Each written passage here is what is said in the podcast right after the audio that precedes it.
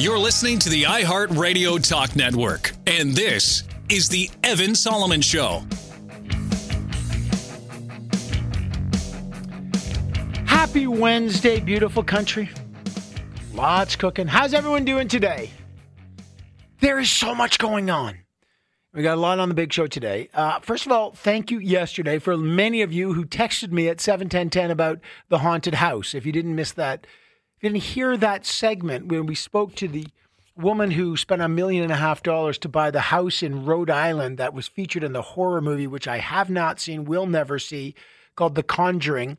And she bought it and she's living in it and she knows it's haunted. And she alleges that there's good spirits, not just murderous spirits like the horror movie. And she's heard the spirits or the ghosts or the. Anyway, it was it bugged me all night. Many of you texted me at 71010 about it. And I was talking to Sam, the producer, this morning about it. And I said, Hey, Sam, were you creeped out last night about our segment yesterday about the Conjuring House in Rhode Island and why would you buy it? Uh, because I would never sleep in that thing for like millions of dollars. And Sam said to me, I wouldn't either. And then I said to Sam, Here's what I don't understand. The woman who bought it said to us, Well, hang on.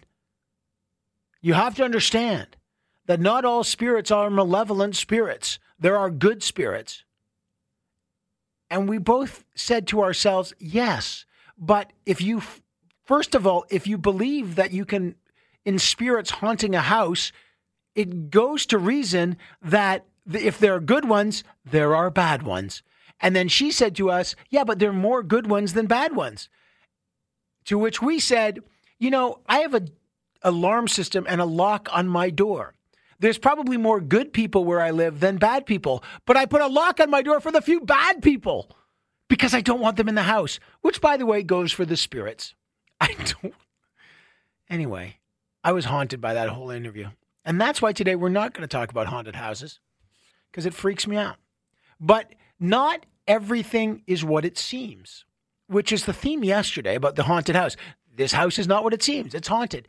Today, I'm haunted by things that aren't what they seem. And that is the theme of our show today. Things are not what you think they would be. Things do not make sense. Things that on the surface you think, aha, I know what that means. When you dig underneath it, you will find that is not true at all. And let's start with the biggest news, which is the Ontario election. Look, I spoke to the pollster Nick Nanos yesterday, and he said the number one issue for uh, people of Ontario is healthcare. By far, polls ahead of everything. People care about healthcare. Okay. Then affordability. Okay. Then I said to him, but Nick, I don't understand this. All the polls, yours and everybody's poll, shows that Andrea Horwath, the leader of the NDP, polls way ahead of the Conservatives and the Liberals when it comes to healthcare. And yet she's in third place. I don't get it. When it comes to affordability, that should be a sword issue for the NDP or the Liberals. And yet it looks like Doug Ford, and we're going to hear new polls in a minute. We've got David Coletto coming up with brand new numbers, shiny new numbers. The last numbers before the election are coming. So hang in there. We're going to test this theory. I haven't seen the numbers yet. You haven't heard the numbers yet. David Coletto is coming up with the new numbers. And again, I haven't seen them because they're they're literally fresh out of the oven the abacus oven. And Nanos is going to have fresh numbers again this afternoon. So these are the last numbers before. But you'd think, and, and the numbers are probably going to show that Doug Ford's going to romp here. He's got 63 seats. I think he's going to go plus 70, maybe plus 80 seats. Like, I think there's going to be a, a huge majority for the PCs in Ontario. That Doug Ford's going to become a, a, a massive majority premier. And you think to yourself, well, that doesn't make sense. Incumbents are usually punished by reality. Healthcare, if that's the number one concern, why would you give it to Doug Ford? He had a terrible pandemic. He's fought with the nurses. That Andrea Horwath pulls ahead. Not what it seems. People don't care. Andrea Horwath missed opportunity, Nick says. Nick says she's missed her opportunity to make that the issue, or maybe people didn't care. Doesn't make sense. Not what it seems. The Ontario election, when you think inflation, the Bank of Canada today hoisted its key interest rate by 50 basis points, half a percent. Your mortgage just got more expensive. Things just got worse for you today. Things got worse. Inflation, high. Interest rates, growing. Affordability, down. Houses, still unaffordable. And yet, the incumbent in the largest province in the country, Doug Ford, is going to not just waltz to victory, he's going to moonwalk to victory. Doesn't normally you're punished by that. He's not going to be. I think this is in a remarkable moment. I think Ford's campaign has been brilliantly run. I think it's been run because he's not talked about specific issues. He's barely done interviews. They've just run a campaign based on likability and vague statements like get it done. The $10 billion 413 highway, which doesn't make any sense in terms of induced demand. If you're trying to fight climate, if you're trying to reduce traffic, if you're trying to invest in in public transit, putting a, a new highway, we we know the concept of induced demand. When you have another road, more you're you're asking people to drive more. So it's not like that's going to alleviate traffic. It's going to create just more traffic. That's what the concept of induced demand is. That's a $10 billion issue that if most people in Ontario think, well, healthcare is the number one issue, put the $10 billion into healthcare. No. And, it's, and it's working. Today we'll talk about drugs and guns. You think on the surface, if you've got an addiction problem, on the surface, you think we should take drugs away from addicts. Access, access to drugs must induce people to take drugs, induced demand, right? Well, not what it seems.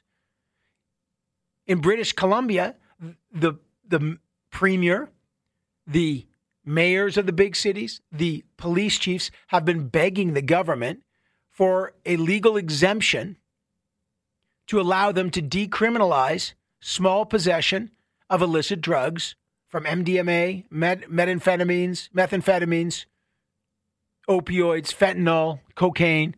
And yeah, yesterday they got it after years of lobbying 2.5 grams and down. There it is. Why? Because that will reduce the harm because addicts, they say, let's stop criminalizing it, treat it as a health issue. On the surface, doesn't make sense, but when you dig into the numbers, it's going to save lives. It's the smart thing to do. Who knew?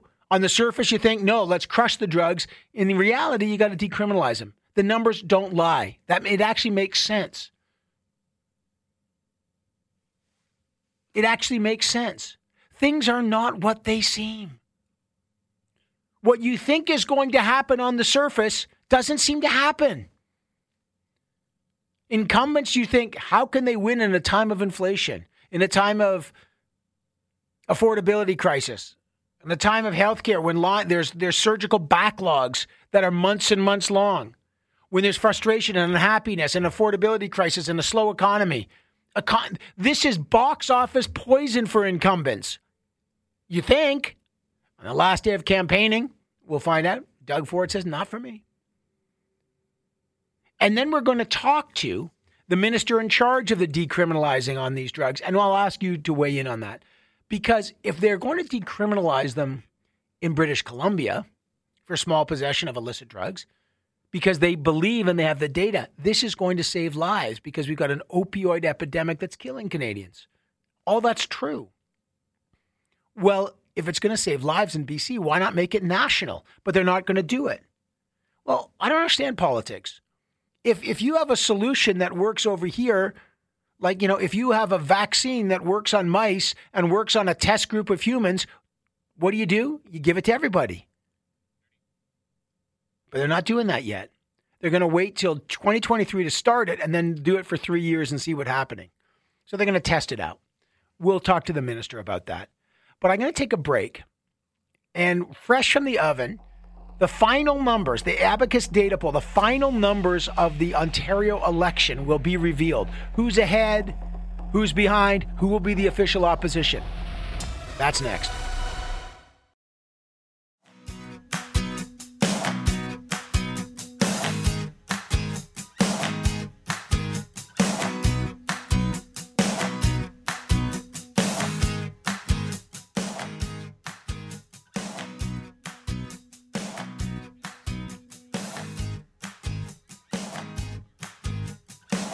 Last day of the campaign in Ontario, and I don't think this is going to be a close one. But the good news is we have fresh new numbers, piping hot, smelling like fresh bread out of the Abacus polling data oven. And the baker himself is here, uh, David Coletto, um, with new numbers from Ontario. This will be the last poll before, um, I mean, look, a million Ontarians have already voted. So early voting always is, is remarkable, but he's got new numbers. David, how are you? I'm well, Evan. How you doing? This doesn't look like a close one. Give, give us what the latest batch from uh, the Abacus data says. Yeah, it's not really at all. We finished the survey this morning, uh, interviewed 1,500 uh, eligible voters, and we've got the PCs, our final numbers PCs 40, Liberal 27, NDP 22, Green 4, and the New Blue, New Blue Party 4, and others at 3%. So a 13 point lead for the PCs, more or less holding the share of the vote from the last election. The Liberals ahead of the NDP, but neither of them um, anywhere close to bringing down the PCs. And it looks like another, if this holds till tomorrow, another majority PC government. Okay, uh, this is David Coletto from Abacus. Okay, can we just break that down? Because th- there's one.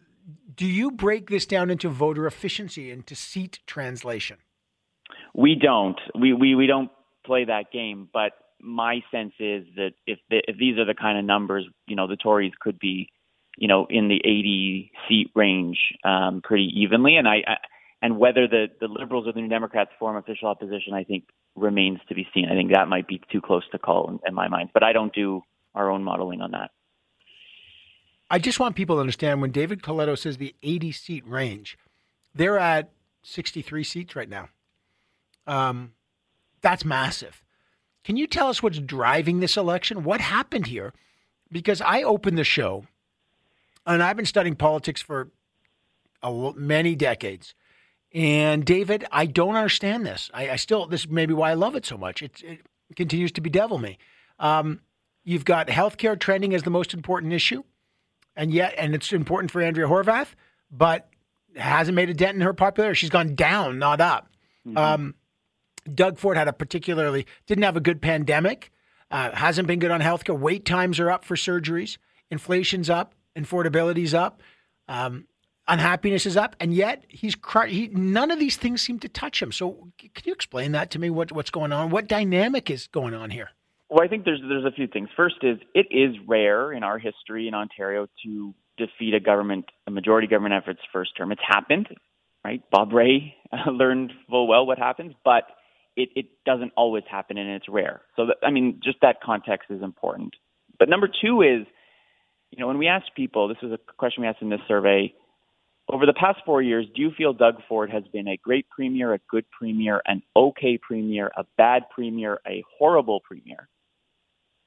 Majority of Ontarians say good or okay, right? 31% say bad or horrible. And so, in the context of usually elections are about the leaders, and in this case, about you know the incumbent premier is the thing that probably is driving most people's feeling. Not if, if you're the opposition parties right now, the Liberals or the NDP, not enough people think Doug Ford has been a bad or terrible premier, and a sufficient number of people say, eh, he's done okay, right? He didn't do the best job on the pandemic, but in our survey, only 30% of people said they're less likely to vote PC hmm. because of how the government handled the so pandemic. Do, but so do issues matter? I mean, again, uh, you know, as I've seen it, you, you've done polling for a long time, David. You know, when inflation is high, it hurts the government. When affordability crises are there, when groceries are up, housing's up, um, gas is up, bad for an incumbent. When the economy slows down, bad for an incumbent. When surgical wait times are and health care, bad for the incumbent. And and so I, that's all true. And yet people say, you know, he's done a pretty good job. Is it just that his new brand, that he's likable, his campaign has been good, the opposition's been weak, or it's just that you know there's a liberal government in uh, in Ottawa, and classically, when that happens, Ontarians would like a balance, and they have a progressive conservative government. I think that that could be part of it. Um, although it, it's not as if Justin Trudeau is deeply unpopular in Ontario, and this is a rejection of him either. If, if this happens tomorrow, if, if Doug Ford wins such a big majority, I think it's a mix of everything you just said there. It's it's yes, people recognize that there are some big problems in this province.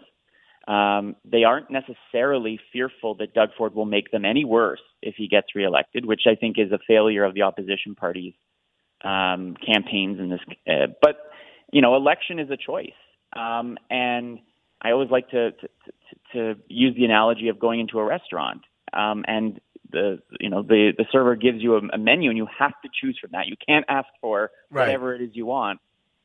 I think voters looked at this menu and said, "Yeah, Doug Ford's not perfect, but nothing uh, that the Liberals or the New Democrats, Ms. Horwath or Mr. Del Duca, were offering is likely going to be any better." And for those that didn't want Doug Ford, didn't want to have Doug Ford for dinner, they couldn't agree on what uh, you know around Yeah. that table what else they wanted. And so when you look at those who definitely want to change in government, that's half of Ontarians say, "I definitely want Doug Ford out."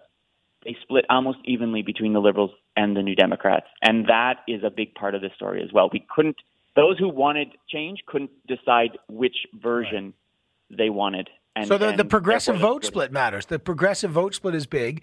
Cost of living, housing affordability, healthcare, taxes, all those top the, the issues, but there's no kind of um, opposition. Now, what about the opposition? Does first of all, I know you don't track seats, but look, if Andrea Horwath doesn't win, she's done. We know that. You're not going five times with the same leader when you can't win. Uh, and, and maybe she does worse than last time, which is always fatal for a leader. But um, I guess the race is going to be for official opposition, and and and and if Del, Del Duca may not even get it, he may not even win his seat. I mean, it's a fascinating split on the other side, isn't it? It is, and you know, I I, I like the work that that three three eight uh, Canada uh, does. It's a great website if you want to look at sort of the seat projections, and and you know, based on the polls that are available right now, um, you know, it's close as to whether the Liberals or the NDP are going to form official opposition. And so I agree with you on on Miss Miss, Miss Horwath. She had her opportunity as leader of the opposition to make a breakthrough. She has not done that. Um, and Mr. Del Duca, I, you know, from what I'm hearing anecdotally from people, even people who are living in in Vaughan Woodbridge, where he represents or he's trying to represent, that he's not likely going to win that riding. So if the Liberals come third and he doesn't win, how can he survive? I guess is going to be a big, Huge. big question for for his his team as well. I mean, and then you know, imagine Doug Ford, a colossus bestride Ontario, right? He wins a bigger majority, and he knocks out Andrea Horwath. Could knock out Mr. Del Duca. Um, what the other interesting thing is to watch, um, and I just love that part of the abacus as I talked to uh, David Coletto, part of your poll that talks about the de- that that just the desire for change is fifty percent, uh, Uh, but and yet th- there's just no there's a split for that desire, so it doesn't really sort of amount to anything. I, are you getting any sense of even in places like Toronto areas that the PCs could break through in bigger areas? Well, in our poll, again, smaller sample sizes once we get into the regional breakouts, we still have the PCs ahead, even in Metro Toronto. And and there was a Leger poll out just before ours that, that said the same thing. So we are seeing perhaps some signals that the Tories are going to hold their vote and maybe even gain in places they typically don't do well in, right? They're they're they're trying to win seats in Windsor, which is an NDP stronghold. They're trying to win seats in Niagara and in Toronto. Um, you know, Doug Ford's cousin um, is running in an NDP held seat, and, and there's talk he could win it. So they have been on full offense mode, uh, the Progressive Conservative campaign, and they're not like they may lose some seats to the Liberals in some, you know, suburban parts Right. of of Ottawa, even maybe in in in Toronto, in, in around Toronto. But the Tories look like they're going to gain as many from the New Democrats, and so this swing, like what, the most fascinating thing in this campaign for me, Evan, is the fact that when we ask union members how they're going to vote or how they voted, among private sector union members, Doug Ford wins by almost double digits, and he's slightly ahead among public sector workers. And so the whole coup that he's had in getting those private sector unions to endorse the PCs is not the reason he's going to get reelected, but is a is a signal to other voters that well, if the unions are supporting him, maybe I shouldn't be afraid. Yeah, and amazing. that that is I That is the story, a huge story, and that they're pulling ahead on key issues. David Coletto, great new numbers from Abacus Data will be fascinating tomorrow. Thank you, David. Lots more coming up next. Stay with us.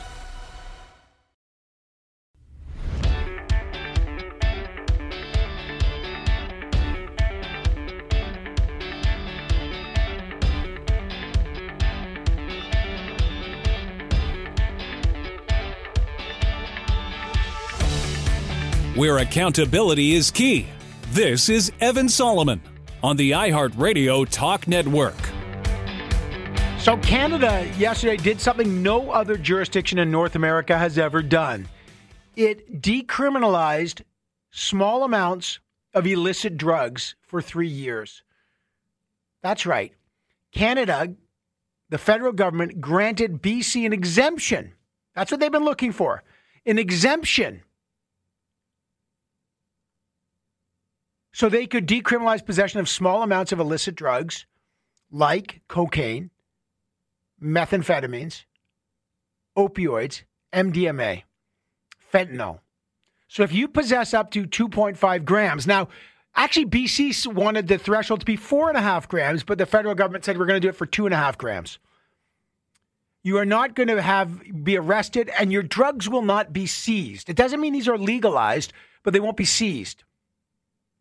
Now, the reason they've done this, and the, the, the premier, the mayor, I spoke to the mayor, and the police chiefs have all said we need this because five people died of overdoses doses every single year, every single day last year. Five a day, according to the BC coroner report that came out in March.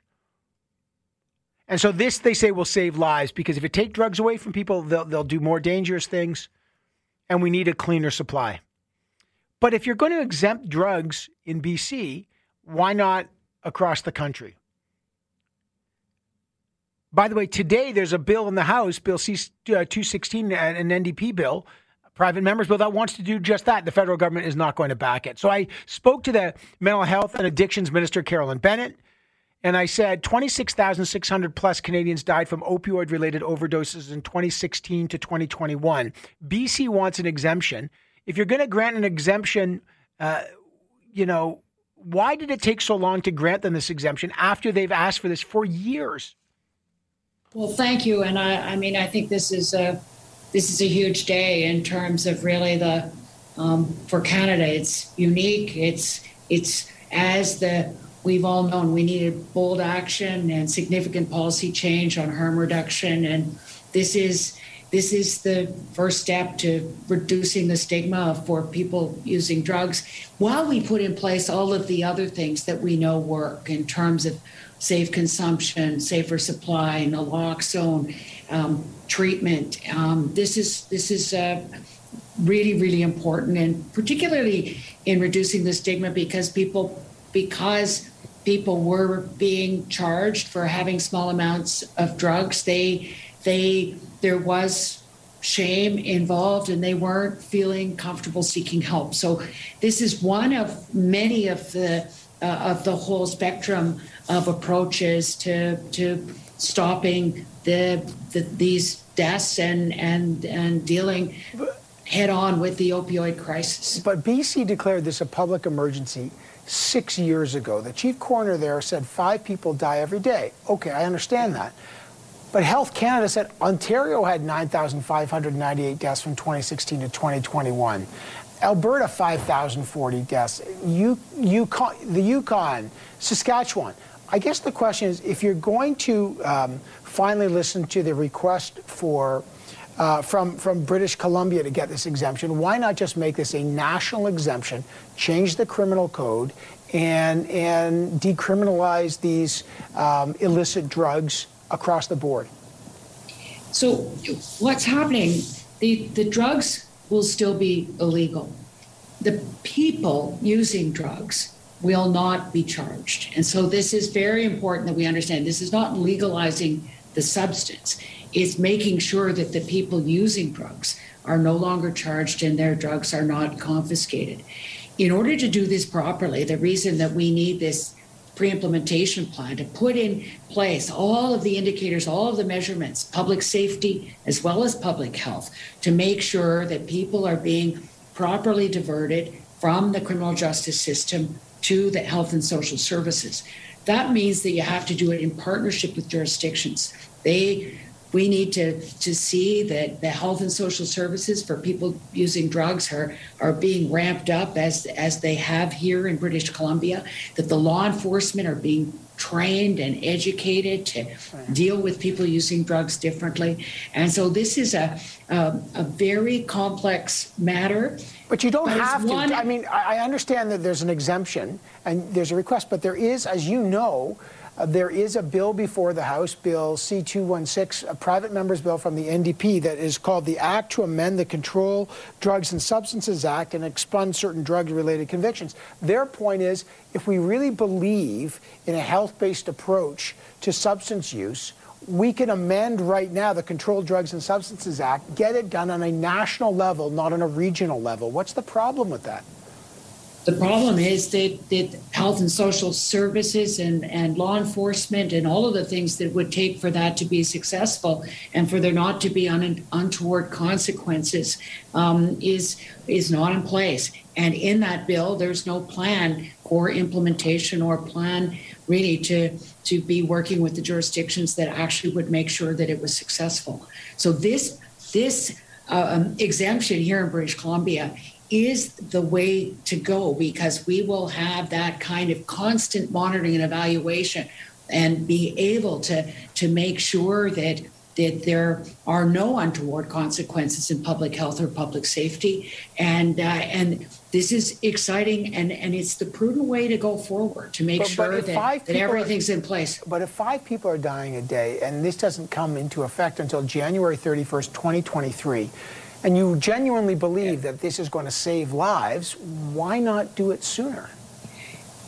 Evan, this is just one of many steps, and we see that that that the other things we're doing are beginning to work in terms of having a regulated supply of the drugs people use, safe consumption sites, naloxone, all of these things are are in place uh, across the country, but we are we are seeing that uh, that this is uh, we, today we added another 11.78 million dollars to the to the you know um, safe supply, safe consumption, all of those uh, approaches, and uh, this is one decriminalization is one of that whole spectrum of interventions that we are are doing. And I think Evan, you and the, you know, your your viewers will know that Va- Vancouver, particularly, and and the British province of British Columbia have been leaders in putting in place all of these innovative approaches and in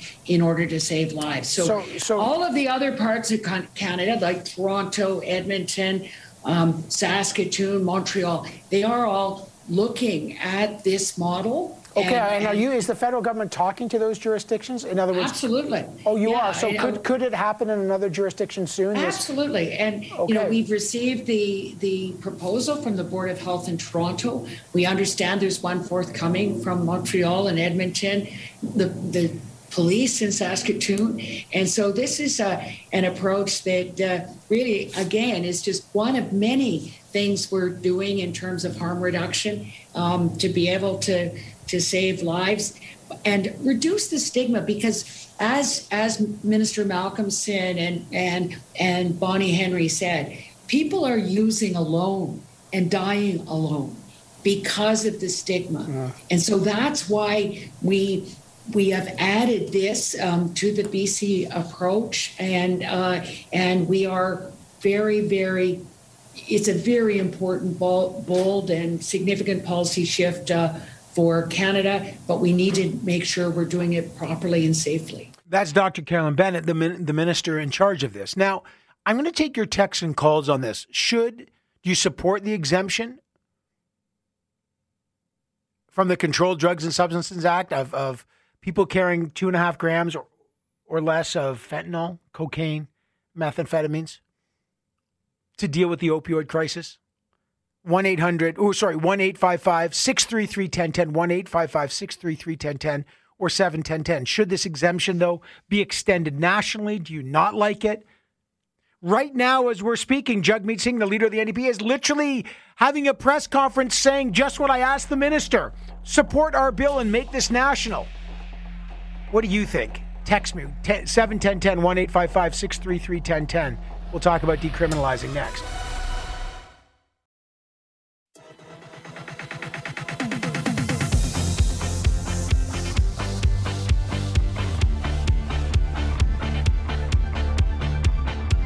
Strong views, powerful opinions. The Evan Solomon Show continues on the iHeartRadio Talk Network. The first place in North America to decriminalize small amounts, small possession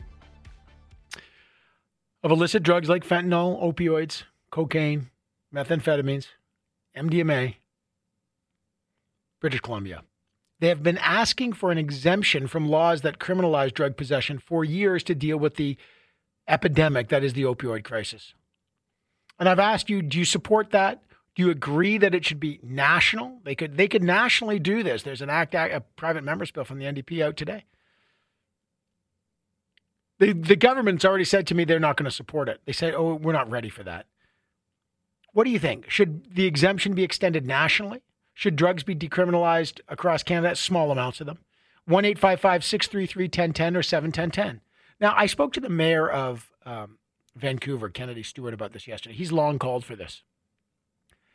And, and I'll just show you what he. First, I'm going to play you as I wait for your calls here. What he said said to me. What's driving this? It's the overdoses that he has to deal with every day. Listen.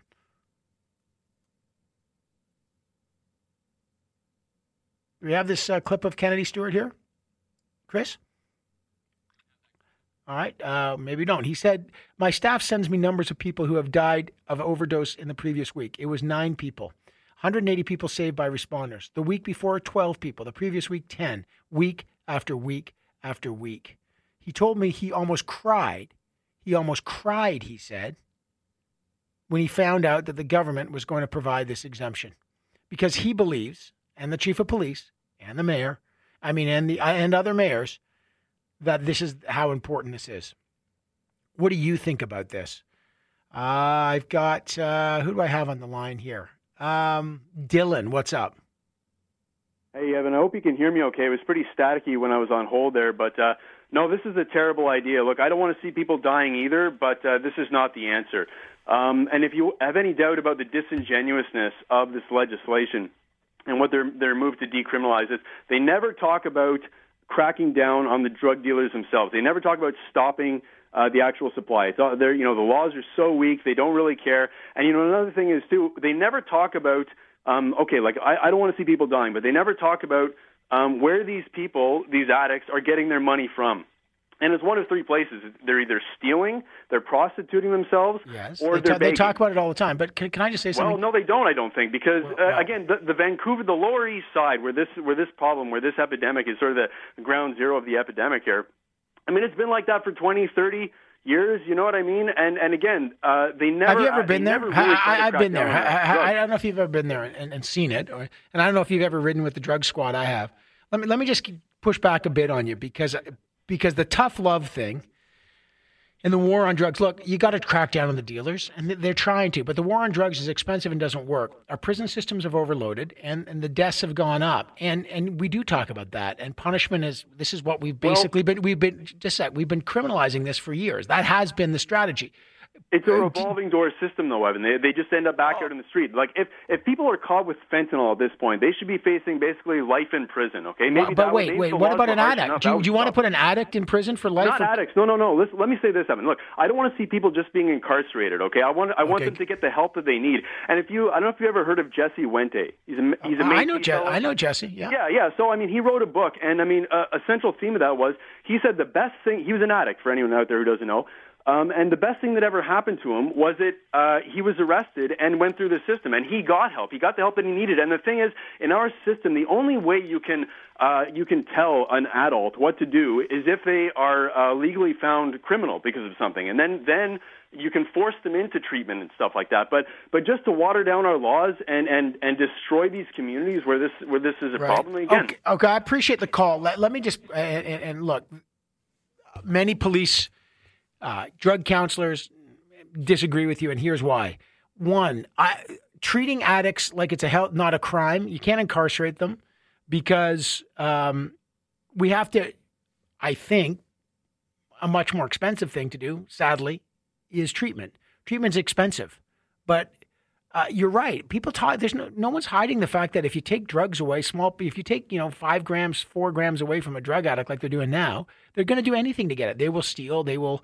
I've I've done many documentaries. When people are addicted, they it's like as a, an addict once told me. He goes, imagine pouring gasoline on your skin and lighting yourself on fire. That's what it feels like to have the craving. It's that bad. And the only thing that feels like you can douse it out is another hit. So you will do anything for it and then it, then 15 minutes later you need it again.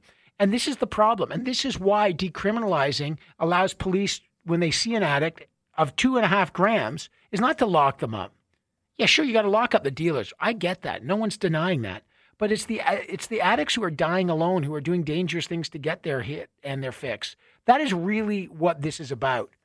And Dylan, I appreciate this. I, I don't think though I do think that there is a there's a punishment side for the dealers that we have to deal with, but I think this is the health side, and I don't know why you can't do both. Jeff, go ahead. Hi, I think it's a big mistake. It's like we would just want to cut out the middleman and give the tax money based uh, directly to the source. And I'd just like to read a, a National Post headline from Sabrina Maddeaux. It says liberals allow a narco state to fester under their noses.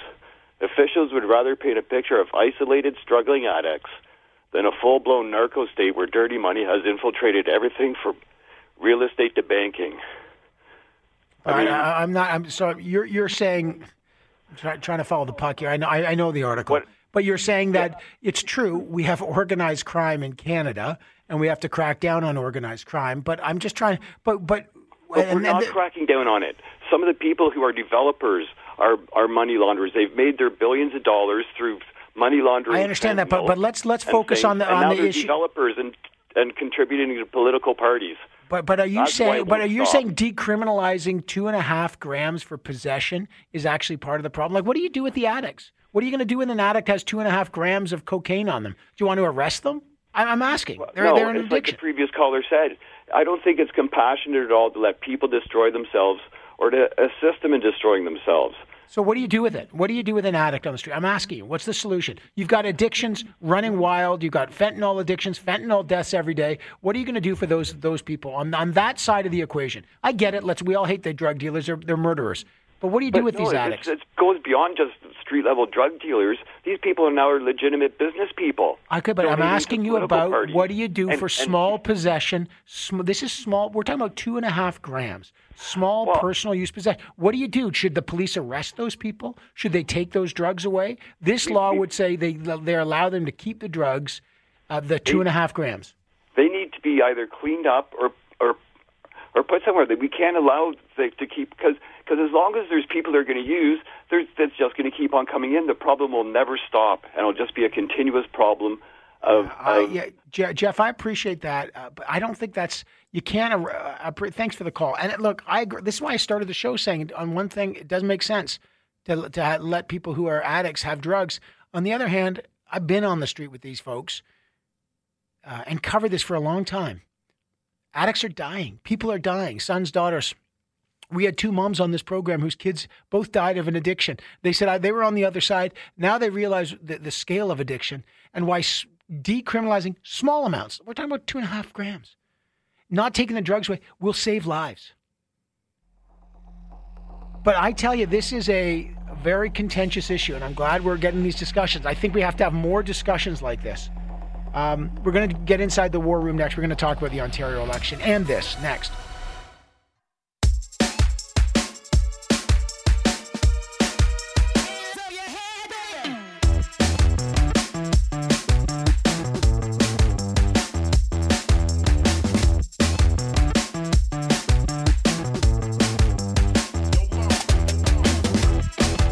listening to the iHeartRadio Talk Network, and this is the Evan Solomon Show. Last day of the Ontario election, time to gather the war room.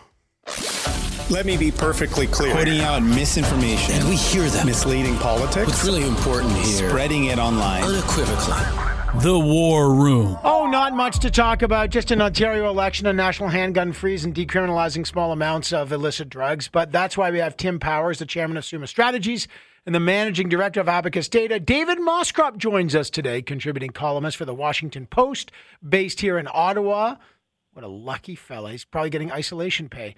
And uh, Sharan Kaur, former deputy chief of staff to Bill Morneau. Recall him, former finance minister. Sharan, Tim, David, welcome aboard. Hello. Good to be here. Let's start with the Ontario election. By the way, can we uh, get some enthusiasm there, Timmy? Let's go, buddy. Let's get, get sip that coffee. The Ontario pal. election, Evan. Yeah, you, wait, you have to wake me up. Sorry. Yawn, yeah, well, yawn. it is a sleepy election. Like Coach look, is he, he Doug Ford looks like he's happily rolling to a majority. What do you make of the campaign, and, and, and what are you learning from this uh, remarkable kind of PC, you know, steady steady roll to victory? I mean, he probably didn't even have to show up at all, and some would argue he hasn't over the last 28 days. I, I mean, it's astonishing. You were talking to my colleague David Coletto a moment ago, and uh, Abacus has the, the Ford Tories with a 13 point lead. Uh, it it just it, it floors me, Evan, with everything you've been talking about, everything that's going on in this province, inflation and uh, gun violence. We're going to talk about all of that. That there's just no pulse when it comes to cha- changing the course of things, and that has worked well for Doug Ford. Maybe we're all fatigued, maybe we're all done, uh, and we're just burned out. And Ford has read the mood of the public very well final point I'd make is, and it's not to be too unkind to Mr. Del Duca and Ms. uh, Horwath, but his, you know, his opponents have just never been able to get any traction. So he's had the, strangely, the best set of circumstances he mm. could ask for in a reelection campaign. Yeah, I mean, it's a, David. I'll go to you. Uh, may, maybe he's playing against the Washington Wizards, and maybe you're from the Washington Post, so you can. you can figure that one out. But but but what do you make of this, David? Because it's uh, it's it's kind of a remarkable a turn of events where where inflation hasn't hit, uh, healthcare hasn't hit. All these issues, affordability, all of them are going the wrong direction, and the incumbent is going the right direction. Yeah, and I mean one thing to note is that uh, Ontario somewhat like the federal government and the Liberals, right? It, it was Tory for the vast majority of the last century. We have a sort of presentism bias because the Liberals were in power for you know over a decade recently, but I think people are still actually shook up about that. There's a lot of, of effort trying to paint Del Duca as, as Wynne. In fact, there's a lot of, there was some effort to paint Horwath as Bob Rae. So, you know, to some extent, I think voters are looking with some trepidation at Del Duca and Horwath and saying, you know, we're just not ready to give them another chance. We're not tired of Ford yet. Our material interests are more or less met. But it's worth also noting that a, a majority of voters prefer a government other than the PC right? We've got an electoral system that's going to hand Doug Ford a majority government with, say, 36, 37% of the vote. So still most people prefer someone else. But look, it happens with the federal liberals all the time, and Ford's the beneficiary of it provincially, and you know, them's the breaks.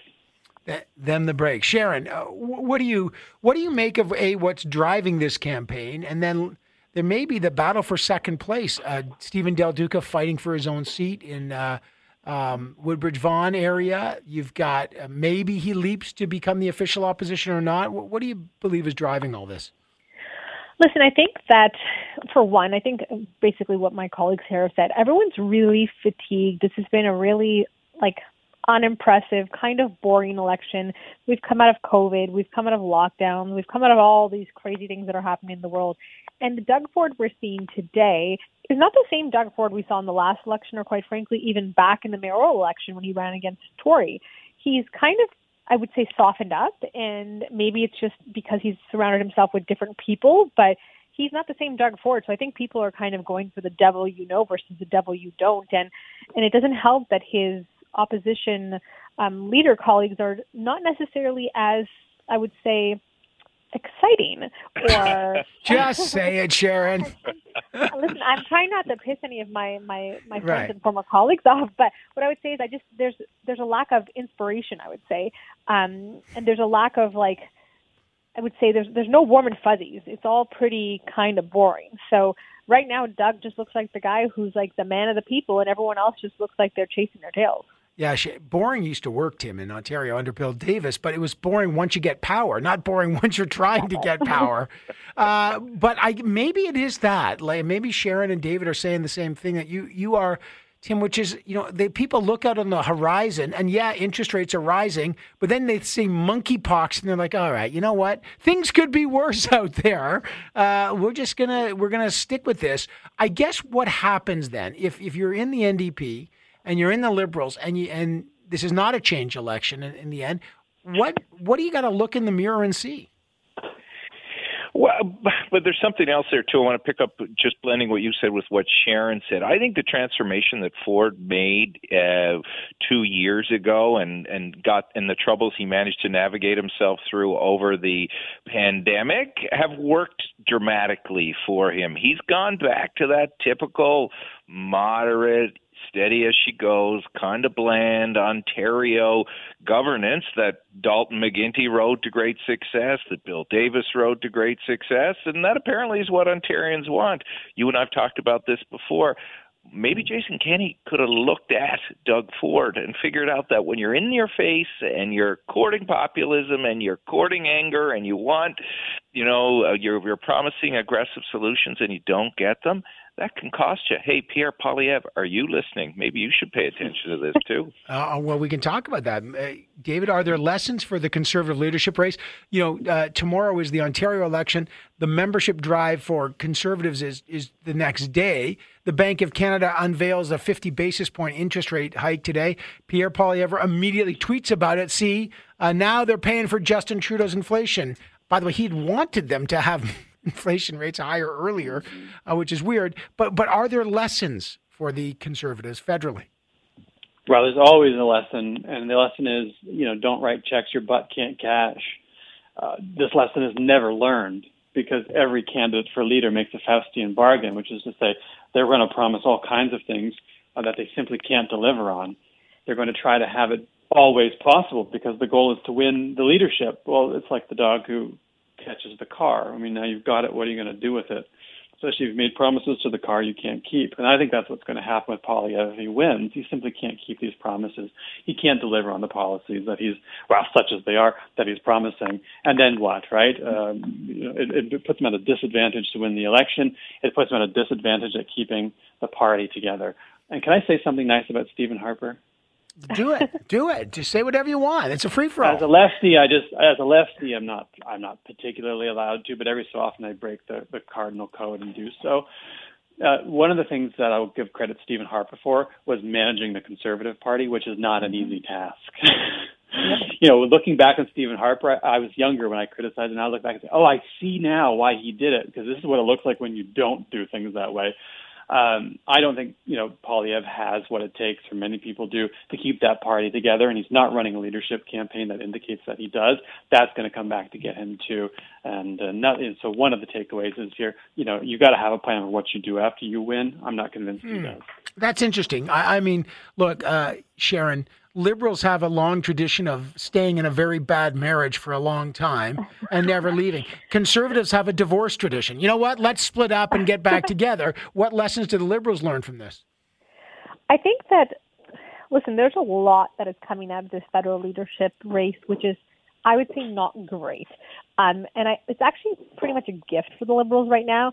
Everything and anything Pierre Poilievre is doing is, I would say, breaking the Conservative Party up even more every single day. It is turning into this this this garbage conversation about normal people versus the elites, and it's like I, I personally don't find it helpful. I find it to hmm. be it's to me, and I'm not trying to be um, harsh towards people who attended the Freedom Convoy, although there was a lot of people who were very questionable and um, okay, hang on, hang on. I'm going to pick this. Up. I got to take break because we're we're on syndicated across the country. Sharan, Tim, David, hang in there. I want to finish this conversation and get to the handgun ban freeze as well. Stay with us.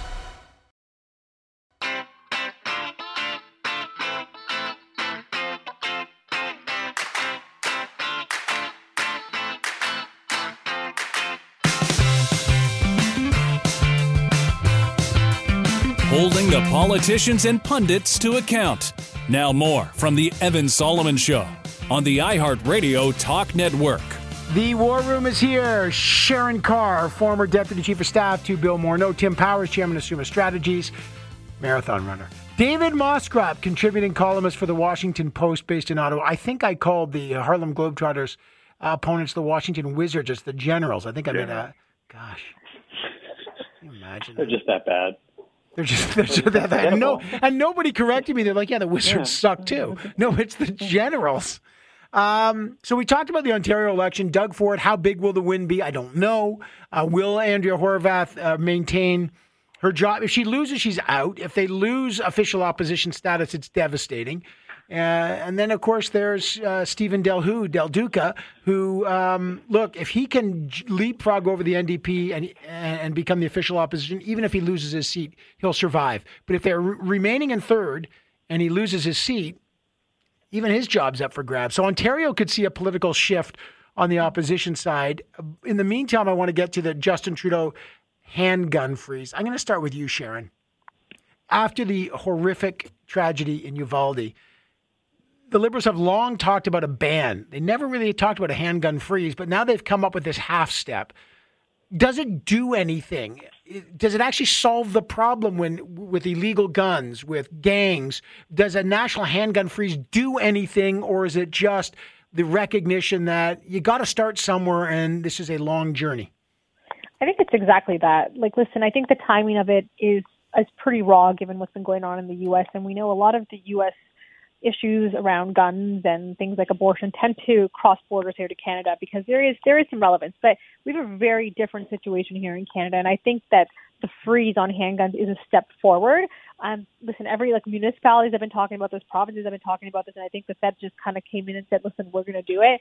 Now, I would love to see how far they're willing to go, specifically when it comes to illegal guns. Like they really, really need to address the issue of illegal guns coming cross border because that is one of the single most, I would say, um, prominent ways that they are getting across the border. But it's it's a step forward. They just need to keep going further. And I know you're going to hear a lot of folks from the conservatives specifically saying that we are going after law-abiding um, gun owners, but it's not that. It's I think one of the big steps in it was the red flag against if you've say been in, like have some sort of record or domestic violence, you basically get your gun taken away and you can't get it. Stuff like that is important. Um, it just we need to make sure that they continue to go further on it because as we see, as populism is rising, people feel that they can do certain things that they shouldn't, and um, we just need to like guns kill people. We just need to get rid of them. Tim, I, I, let me push back a bit on what Sharan's saying. I, I, think conservatives agree that okay, we can get behind a red flag law, right? Uh, if someone is a potential threat, they're they're they're saying I'm going to shoot up a school on the on Facebook. They should get their gun taken away. I think they can. They can also believe in the domestic abuse. You know, if you're stalking. Yep get your gun away. I think conservatives actually line up on that stuff, and I've spoken to a lot of conservatives about it. It's the big headline, which is a, a handgun freeze, where a lot of conservatives say, you know, you know, if you, you, this is the wrong solution to the problem. This is this is going to do nothing. The fundamental issue is illegal guns. What's your take on that? Well, there's a what and a why, right? So the what in this problem is is is somewhat access to weapons, but as you just rightly described, this is only partially addressing the what. And look, the liberals mouth the right words around dealing with smuggling and trafficking, but let's look at one very specific example that we used to hear about for 20 years straight, 30 years straight, smuggling in and around Cornwall, and all of the uh, uh, alleged illegal weapons that come across that border. We hardly hear about that anymore. Is the task force still operating down there? And if you talk to law enforcement office, uh, officials, as uh, many of us do, they will say to you that this still remains a huge problem. But where's the money? Where's the resources? What is happening to deal with that?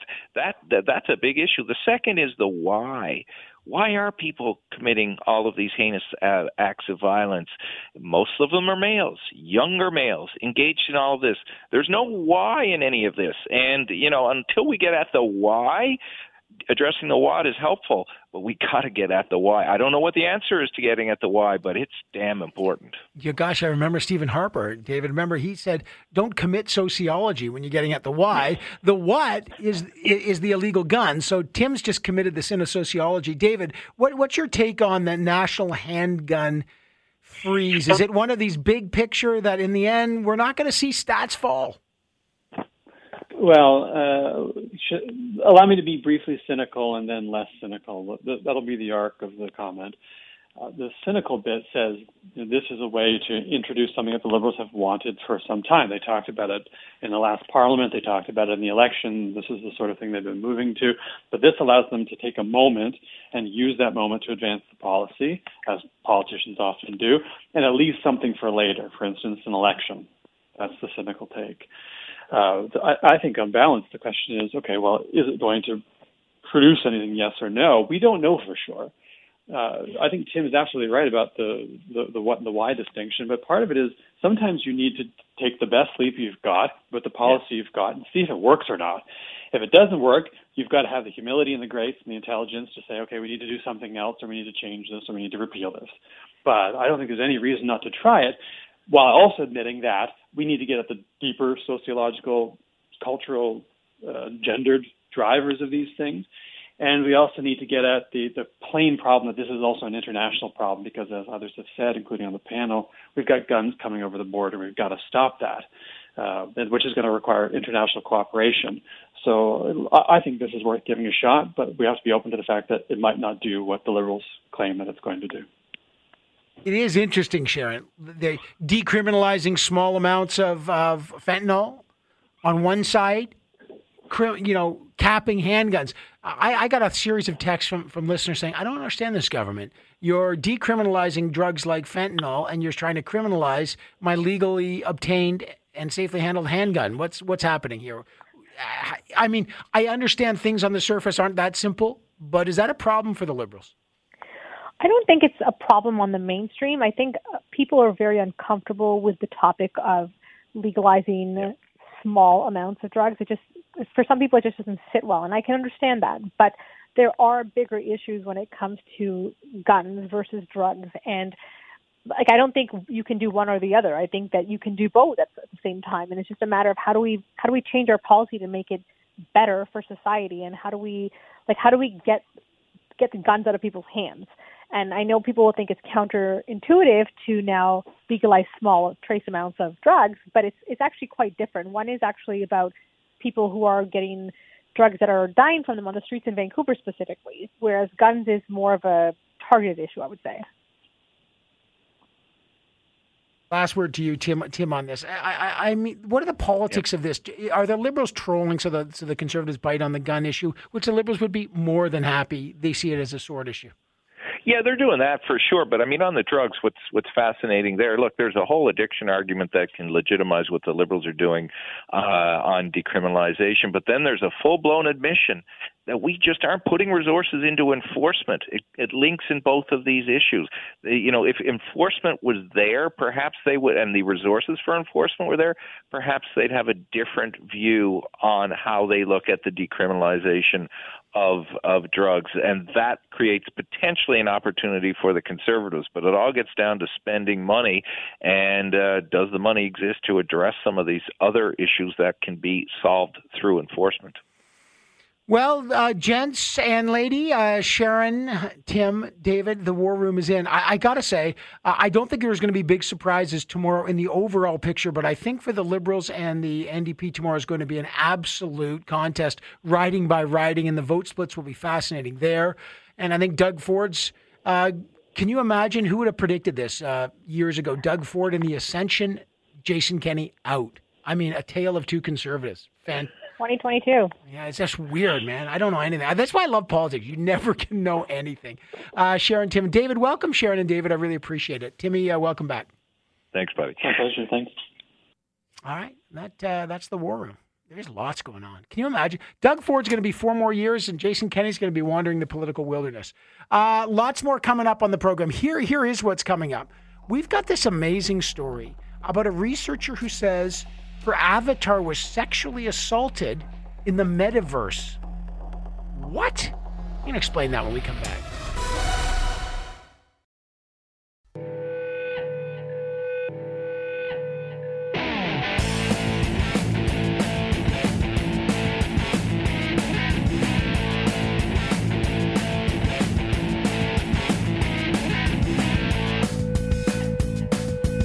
Time in your car doesn't have to be time wasted. Join the evolution of talk radio. This is The Evan Solomon Show on the iHeartRadio Talk Network. Can you help me understand this? Because I do not get this. So I need your help. I want to know where you stand on this. 1 633 1010. 1 633 1010 or 71010. Like this to me seems so weird. There's a researcher and she's playing some game called Horizon Worlds platform. So basically, what they do is they go into this, it's called the metaverse, it's like a virtual thing, and they create a character, I guess. And this this researcher went into the metaverse. It's the big new thing, a virtual world. And she said her avatar, her character, was sexually assaulted within an hour while others just watched. And she wrote about this in this uh, Some of Us. This is a place called Metaverse, another cesspool of toxic content. Said she was harassed. Meta, which is owned by Facebook's Horizon Worlds virtual reality platform. She said there was threats and verbal abuse and racial and homophobic slurs and and and and, and rape but basically says this is the world that we're about to enter. No rules. And and it's so real that you feel like you're there that it, it feels like it's almost a, a, a true violation. And then you think to yourself, is, is this a, like, I get how real it must feel. And Meta says we're going to address these problems and we're going to moderate. Con- and I get it. Content's got to be moderated. But like, is that like playing Doom and you say, I, I worked on my character? And someone shot me. Yes, you've entered a universe. This is not real. Like your character was sexually assaulted in a fake world. But it's it's just a fake character. Like when I was a kid, I used to punch my brother's teddy bear. Did I assault the teddy? Now, I get it slightly different. These are people, oh, we care about this, we live in this, but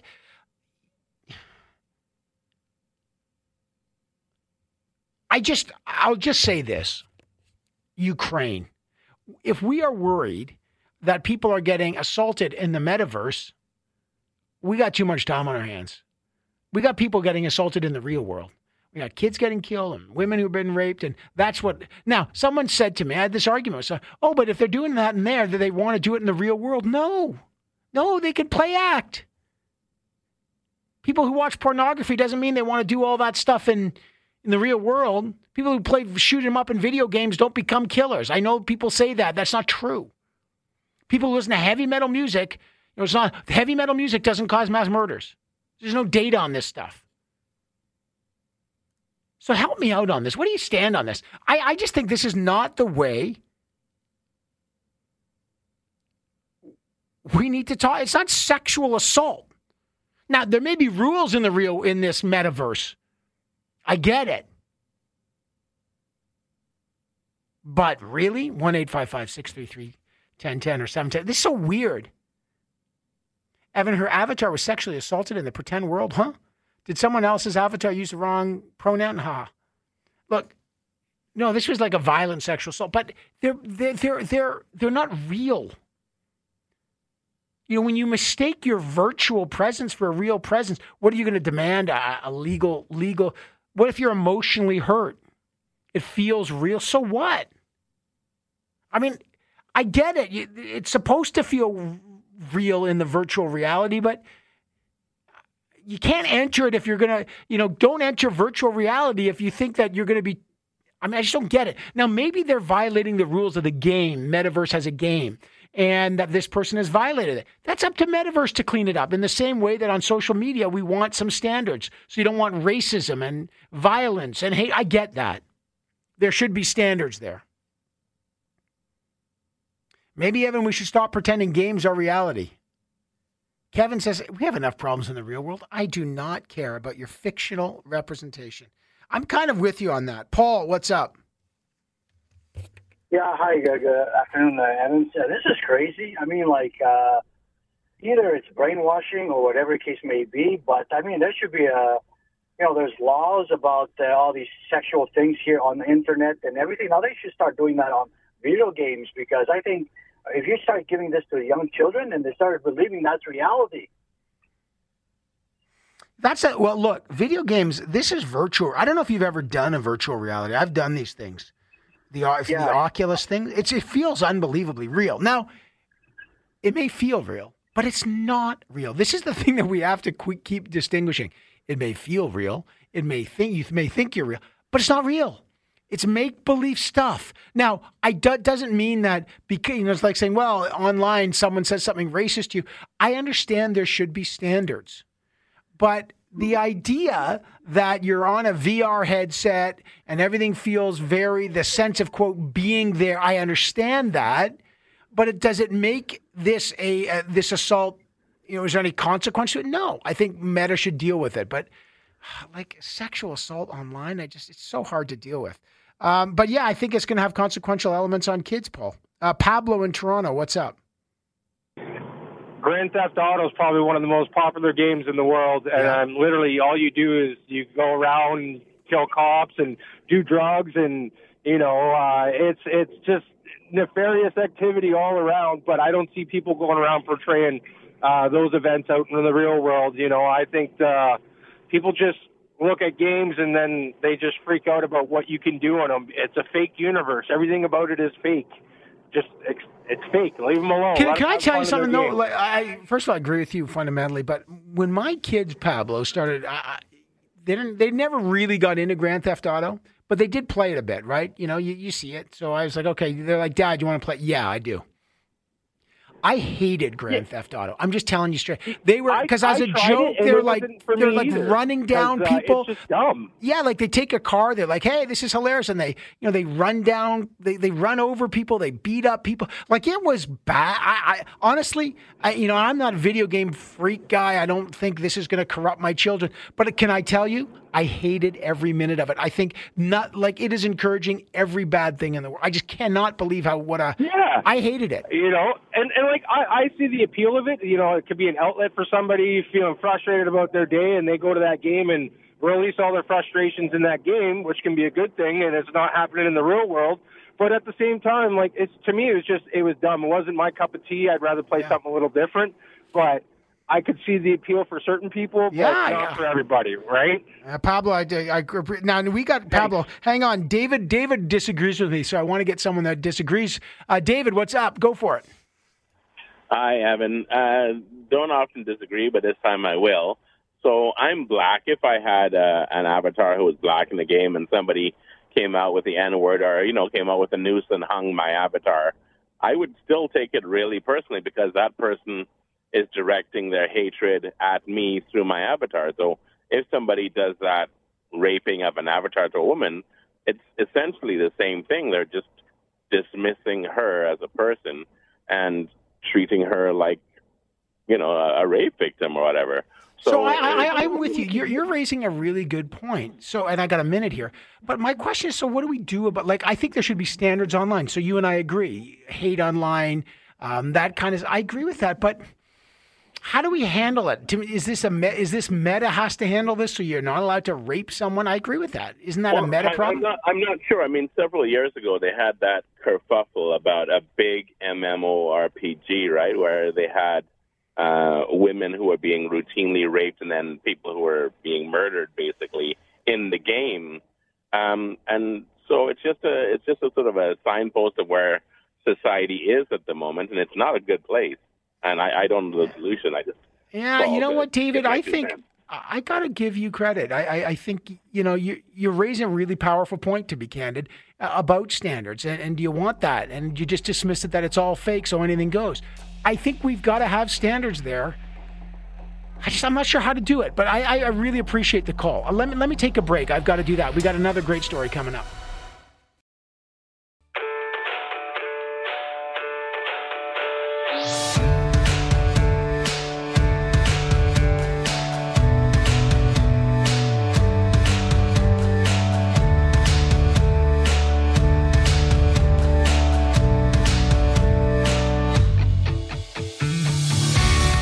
Important decisions are made, we report. Here's Evan Solomon. Think about things. This is a remarkable story.